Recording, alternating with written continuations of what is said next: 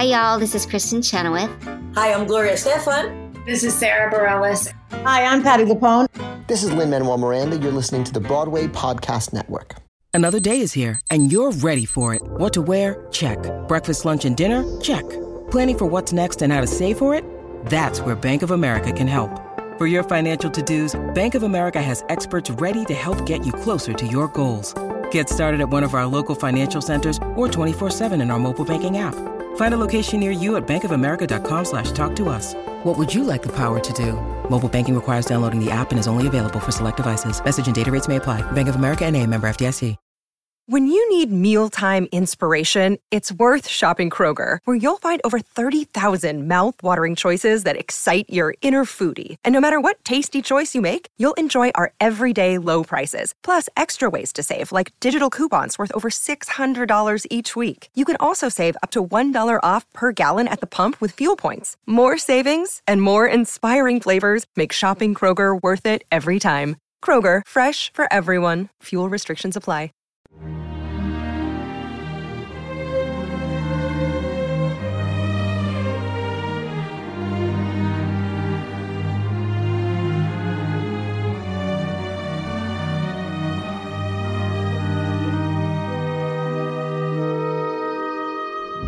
Welcome to another episode of Broadway Nation, the podcast that tells the remarkable story of how immigrants, Jews, queers, African Americans, and other outcasts invented the Broadway musical and how they changed America in the process. I'm David Armstrong, and this is the second part of my recent conversation with author Barry Kester, whose new book is titled Round in Circles The Story of Rodgers and Hammerstein's Carousel.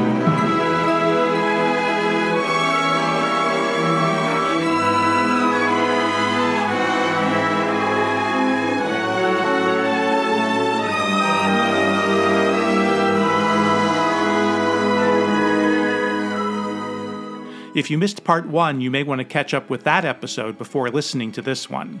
Last time, Barry and I focused on the three people at the center of Carousel's creation Oscar Hammerstein, Richard Rodgers, and producer Theresa Helburn, whose vision and obsession it was to turn Ferenc Molnar's play Liliom into a musical. Today, Barry takes us behind the scenes of Carousel's rehearsals and its rocky out of town tryouts, including its very first performance in New Haven when the show ran more than four hours long. And in the process, we expand our focus to the other key members of Carousel's creative team, especially choreographer Agnes de Mille, all of whom were crucial in helping Rodgers and Hammerstein turn what could have been a disaster into one of the landmark musicals of the golden age of Broadway. This episode is made possible in part through the generous support of our Patron Club members Roger Clarice, Elizabeth Troxler, and Chris Mode. If you would like to support the work of Broadway Nation, I'll have information at the end of the podcast about how you too can become a patron. Here we go. Let's actually talk about some of these other members of the team. Agnes de Mille is brought on very early in the process, even though she does not have the warmest relationship with Richard Rodgers. Talk a little bit about why they felt she was so important to get on board even before their contract with the Theater Guild is signed and how that played out. Uh, she was brought on board because she was very good at what she did. They loved her work on Oklahoma. And I don't think her relationship with Richard Rodgers, certainly not at that early stage, I don't think it had deteriorated. I think she felt that Rodgers got a little bit full of himself, shall we say, after the success of Oklahoma. But the truth is they were both prickly characters. And she had become even more successful post Oklahoma on her own. Yeah, yeah. She was now one of the major forces in the American theater in a way that she was not when she went into Oklahoma. She wanted to throw her weight around. Richard Rodgers wanted to throw his weight around, but he never lost sight of her ability. He knew she was the best person for the job. She had difficult relationships with everybody. She hated Rouben Mamoulian. And in fact, as you will recall from the book, the dance rehearsals took place in a studio 40 blocks away from the theater. And that was on purpose to keep Rouben Mamoulian away from Agnes de Mille's rehearsals. Agnes de Mille felt she was underappreciated, both in terms of credit and uh, financially. And eventually, years later, after both Rodgers and Hammerstein had died, the family made a settlement with her, and she now gets a credit for every production of Carousel as dance originator and a royalty. Before we get to Rouben Mamoulian, let's talk about Agnes de Mille's right hand person, which is, of course, Trudy Rittmann. I have a whole episode about Trudy Rittmann, a fascinating, much neglected figure in the American theater.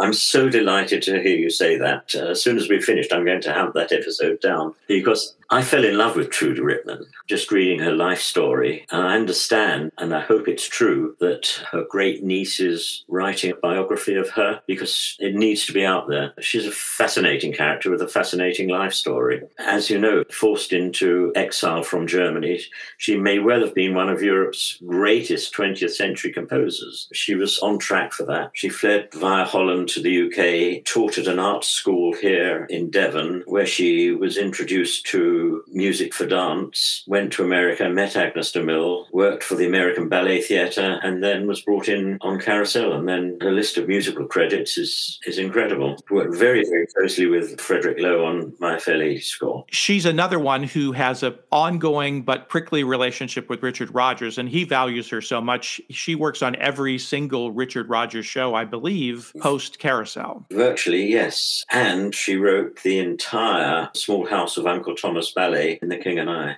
That's how much he trusted her. Exactly. The episode where I talk about Trudy, there's a quote from him after he sees the ballet for the first time that she and Jerome Robbins had concocted again in a rehearsal studio far away from the other rehearsals that were going on. He said, You know, it's supposed to be Rodgers and Hammerstein, not Rodgers and Hammerstein and Rittmann. But then he didn't change it. He kept it exactly the way she had written it. Yes. Yes.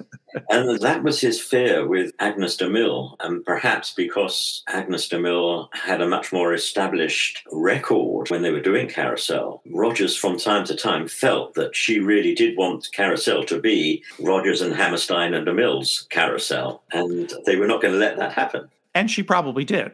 Yeah. what I think it's hard for people to understand now is the impact of Bloomer Girl at the time because it's a show that's almost entirely forgotten. But at that moment, it was a giant hit show of which Agnes de Mille was largely the star. Yeah. In the library at Lincoln Center, the New York Public Library, there is a video later on, and I refer to this in the book, when relations between the Rodgers and Hammerstein families and Agnes de Mille had been resolved they recorded Agnes de Mille talking about the dances in Carousel. And by way of introduction, Mary Rodgers says that to see Carousel without Agnes de Mille's dances is like, can't remember the exact quote, but it's something like reading Oliver Twist without Fagin or something like that. That's how important the dances were to the story. And ironically, we haven't seen Agnes de Mille's dances in the most significant revival since then, although they're still following her lead, no matter who the choreographer is. That's right. And they are available on YouTube. So now let's talk about Rouben Mamoulian, who becomes the director of the show, much to Agnes's chagrin. Her husband was away in the war. That's right. In World War II, and she writes a letter to him, furious that Mamoulian is going to be the director. Yes, she says in that letter, his direction is about as intelligent as a lamb's or words along those lines. And she yes, says, Mamoulian is going to direct. Oh, hell, hell, hell. And so, first of all, what's the nature of their conflict prior to this? Why is she so upset about this? I'm not 100% sure because he wouldn't listen to her, I, I, guess. They had just had a bad working relationship. And he fell out with Rodgers and Hammerstein after Oklahoma because he engaged a press agent, notwithstanding the fact that the Theatre Guild had a publicity and press agent in which he was claiming all sorts of things, such as he was responsible for the quiet opening of Oklahoma. He was responsible for the casting of John Raitt and Joan Roberts and much more on, on those lines. And Rodgers and Hammerstein were furious. They didn't want to use him on Carousel. They wanted, first of all, I think Elia Kazan, who was doing military service, as was Josh Logan. Mamoulian only got it by default. So he's the third choice at best. At best, yes. And yet they obviously have respect for his talent. They are eager to have him if they can't get the other two. If they can't get the other two, yes, as I say, he got it by default. Which is fascinating in a way because obviously, and I think you actually quote Mary Rodgers again. It's uh, interesting how Mary Rodgers has resurfaced in our world so significantly of late. But doesn't she talk about Rodgers having the same attitude toward Agnes DeMille as Irving Berlin had toward Ethel Merman? Yes, what was that quote? To the essence of, I'll never work with her again until I need until her. I need her. Yes, that's right. Which is very Broadway. You've read the book more recently than I have. but we end up with this quite high powered team. And what does Mamoulian bring to the show? Why are they eager to get him in spite of their differences with him? Well, Rodgers had worked with Mamoulian a lot in the past. They did the film Love Me Tonight back in the early 30s. And he did a good job on Oklahoma. Again, I guess it's down to their professionalism. They're not going to let personal antagonisms get in the way of having the best man available. And he was available to do the job. And one of the other key members of the team was Don Walker, who became the orchestrator for the show. What did he bring to the project? He brought a great deal. He was not first choice. Rodgers' go to orchestrator was Robert Russell Bennett, but he was tied up with another project. So Rodgers turned to Don Walker. And as it turned out, it was a tremendous choice. I personally believe that his orchestrations for Carousel are as good, if not better, than any other of the golden era musicals. And Walker treated the score of Carousel as he would treat a Puccini opera. He likened it to that, which for me is interesting because I've always said that Richard Rodgers was Broadway's Puccini in terms of his melodic and harmonic gifts. And the Puccini connection with the show, in that Molnar turned him down, I, I, just find that an astonishing comment. He treated the score with so much respect and brought Rodgers' melodies to the very best that they could be. So I think he had a tremendous impact on this score and many of the others that he did. Fiddler on the Roof, Most Happy Fella, The Music Man, Pajama Game, right. and so forth. Cabaret. And for Carousel, as you mentioned, he's orchestrating for a much larger orchestra than was typical even of the time of giant orchestras.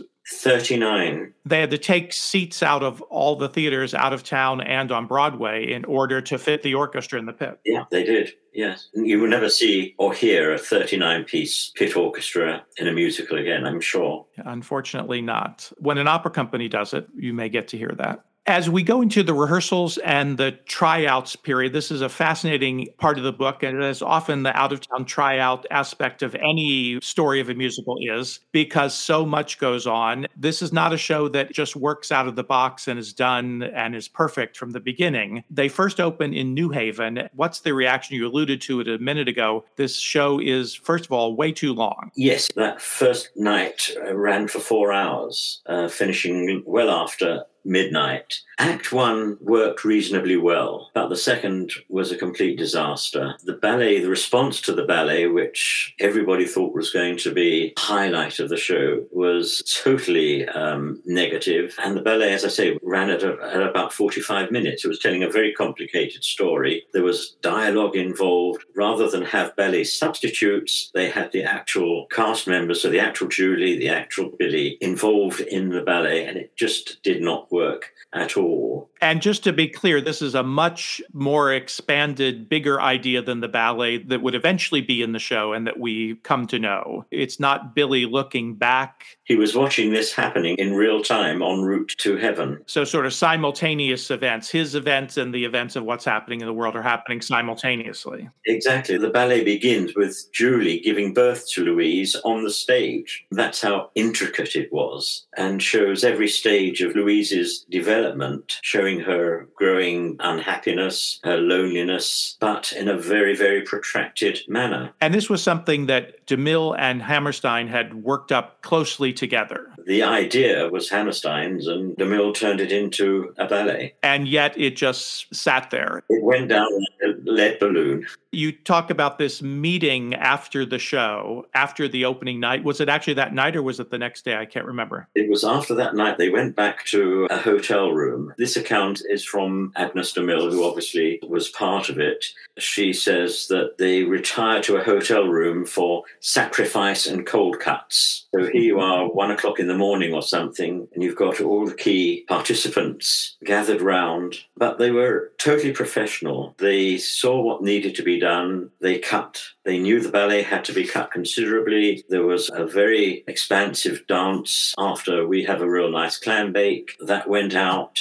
A couple of scenes went out. Agnes de Mille, interestingly, says that a couple of songs were cut, but I could find no evidence, and neither Ted Chapin nor Bruce Pomahac at Rodgers and Hammerstein could find any evidence of any songs being cut. Some choruses were trimmed, reprises were trimmed. Mr. God became the star maker, and within two hours, they had sort of fixed it. They had a plan. And over the next few weeks in New Haven and in Boston, Oscar Hammerstein would work through the night rewriting. The cast would rehearse from 9 a.m. to 6 p.m. and then go on stage again at 8 p.m. for that night's performance. And bit by bit, it came together. And I love that quote of the production assistant or somebody in that meeting afterwards saying, Now I know why these people have hits. Yeah, that was John Fearnley, the production manager. Yeah.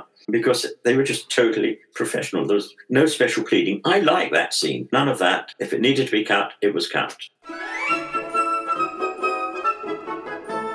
Don't go away. There's more Broadway Nation right after this quick break.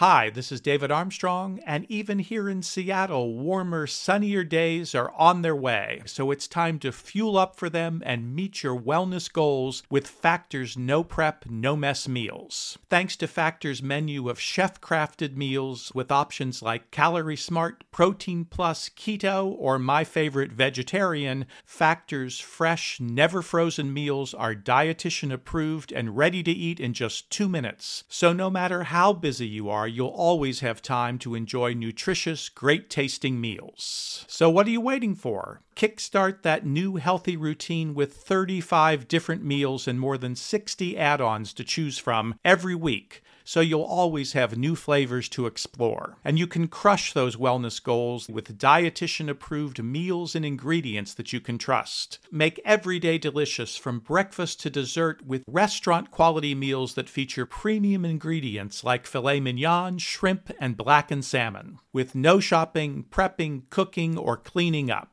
With Factor, you enjoy effortless support for your lifestyle, choosing from six menu preferences that help you manage calories, maximize protein intake, avoid meat, or simply eat well-balanced meals. Here's what you do. Head to factormeals.com slash BN50 and use code BN50 to get 50% off your first box plus 20% off your next month. That's code BN50 at factormeals.com slash BN50, as in Broadway Nation 50, and you'll get 50% off your first box plus 20% off your next month while your subscription is active. Do it today. Okay, round two. Name something that's not boring. A laundry? Ooh, a book club. Computer solitaire, huh? Ah. Sorry, we were looking for Chumba Casino. That's right. ChumbaCasino.com has over 100 casino style games. Join today and play for free for your chance to redeem some serious prizes. ChumbaCasino.com. No purchase necessary. Full prohibited by law. 18 plus terms and conditions apply. See website for details. We've talked a bit about that second act ballet and its challenges. And eventually, during the rest of New Haven and then in Boston, it gets trimmed down and rethought, mm-hmm. moved to a different position as well. Yes. And becomes the ballet that we can still see Agnes de Mille's version of in the movie to a large extent, and becomes a quite notable, renowned element of the show. It's not like they have to take something and just make it kind of work to get on. De Mille is able to reshape it into a show stopping moment of the show. Yes, as you say, it's moved to a different part of the second act. Billy is now up in heaven and he looks down and sees Louise on just one afternoon. What do I got to do to see her? Just look and wait. The power to see her will come to you. Is that her? That, that little girl there with the straw colored hair? Pretty, ain't she? My little girl.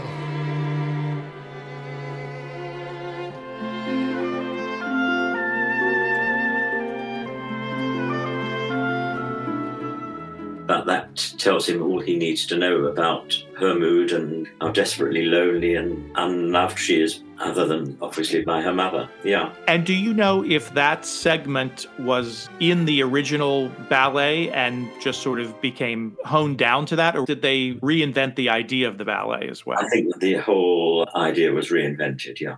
The opening is also a problem out of town, even though practically from the first meeting of the Gloat Club, the idea of this pantomime opening set to waltzes is uh, already formed in Rodgers and Hammerstein's mind. It becomes much trickier to put it on the stage. Yes, there was a similar prologue to Liliom, but the stage notes for Liliom cover half a page. It doesn't tell the prior story to the first scene proper in the way that Hammerstein wanted his prologue to. So Hammerstein's prologue actually takes uh, four pages in the script. It was difficult to stage. At first, Agnes de Mille thought that she would get to stage it, although it was not and never intended to be a ballet. Hammerstein sort of notes, I thought that was odd that he specifically writes in there, this is not a ballet. He does indeed, yeah.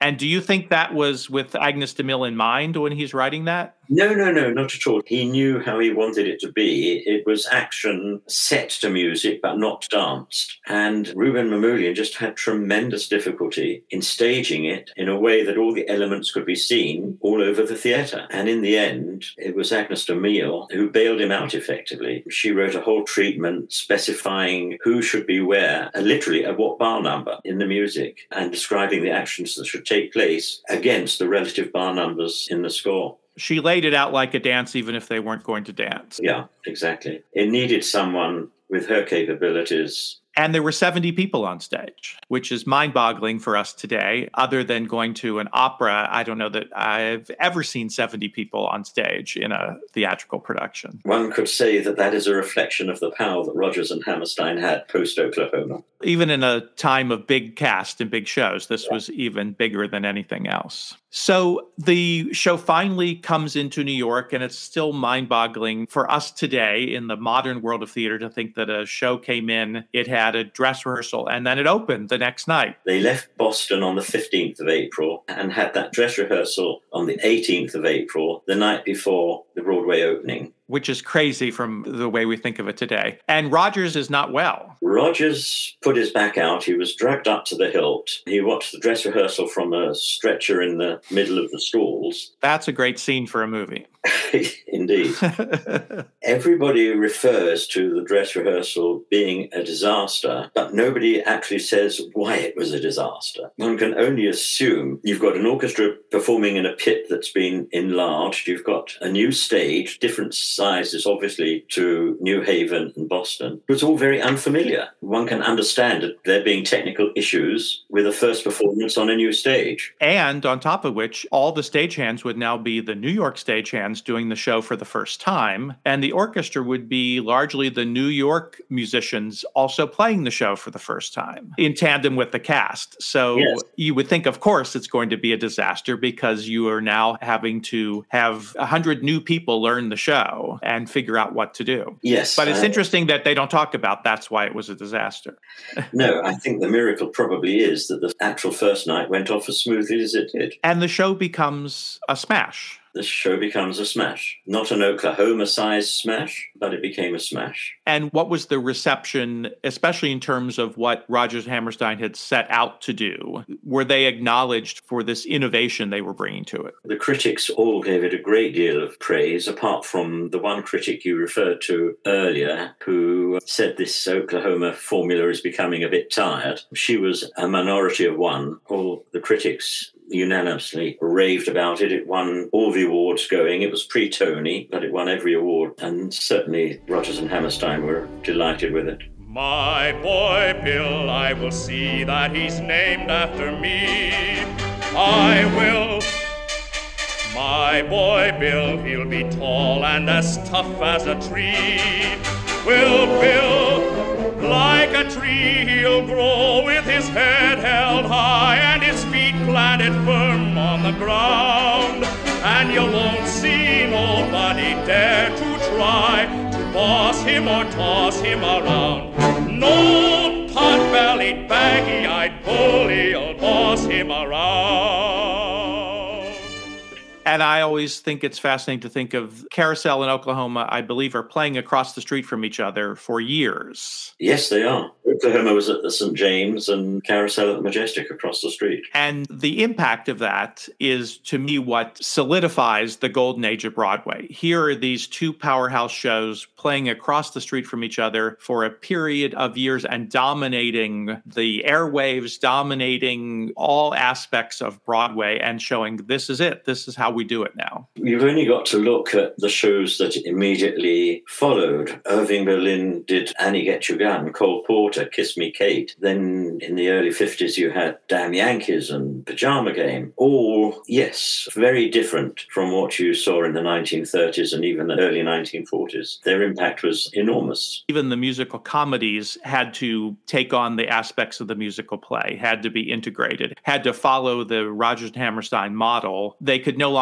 be the loosey goosey musical comedies of the past. They had to have fully drawn characters, and all the music needed to come from the story. And amazingly, Irving Berlin and Cole Porter were both able to jump on that bandwagon in spite of not being young and having been almost their entire careers in the kinds of shows of the past. Yes, I think it encouraged other composers or other writing teams to be bold. I mean, I cannot imagine that Lerner and Loewe would have dared look at Pygmalion and write My Fair Lady had it not been for Oklahoma Carousel and so forth. And then you go on to West Side Story, taking dance even further than Carousel did. It is all this amazing progression, just one thing leads to the next, which I find so fascinating about it. It evolves.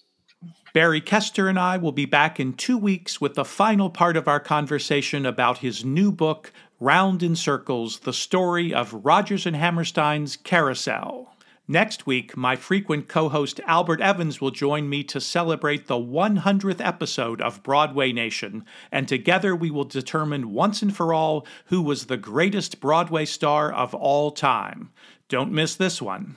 When I have a daughter, I'll stand around in barrooms. Oh, how I'll boast and blow. Friends will see me coming and empty all the barrooms. Through every door they'll go. Weary of hearing day after day the same old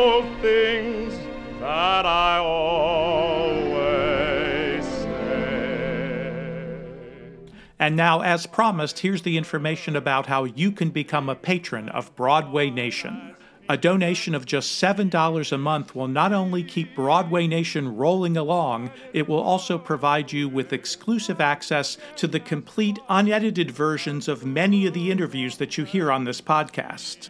And in fact, I often record nearly twice as much conversation as ends up in the podcast version. You will also have access to additional in depth conversations with my frequent co host Albert Evans that have not been featured on Broadway Nation. And all patrons will receive special on air shout outs and acknowledgments of your vital support for this podcast.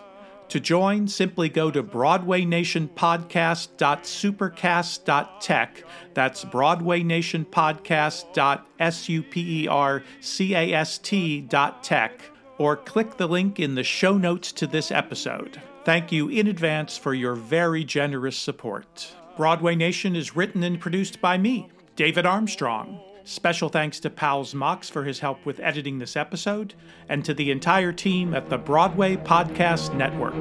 I gotta get ready before she comes. I gotta make certain that she won't be dragged up in slums with a lot of bums like me.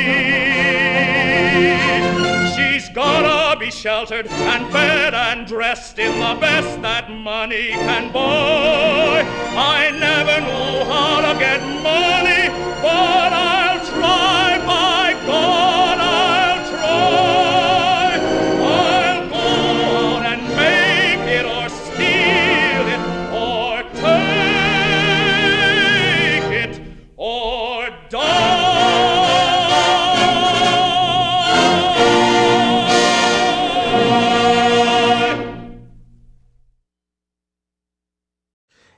it's Leslie Odom Jr. here on the Broadway Podcast Network to tell you about the Rise Theater Directory, a program of Maestra Music.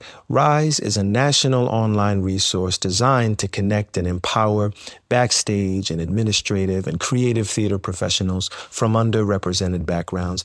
If you work or aspire to work in the theater community, this can help you find your next project. And if you hire theater professionals, search the Rise Theater Directory to find your next team. Create your profile now and get more information by visiting risetheatre.org. That's theater with an R E R I S E T H E A T R E dot org because only together we rise. Hey guys, it is Ryan. I'm not sure if you know this about me, but I'm a bit of a fun fanatic when I can. I like to work, but I like fun too. It's a thing. And now the truth is out there. I can tell you about my favorite place to have fun Chumba Casino. They have hundreds of social casino style games to choose from, with new games released each week. You can play for free anytime, anywhere and each day brings a new chance to collect daily bonuses. So join me in the fun. Sign up now at ChumbaCasino.com. No purchase necessary. VGW. Void were prohibited by law. See terms and conditions. 18 plus.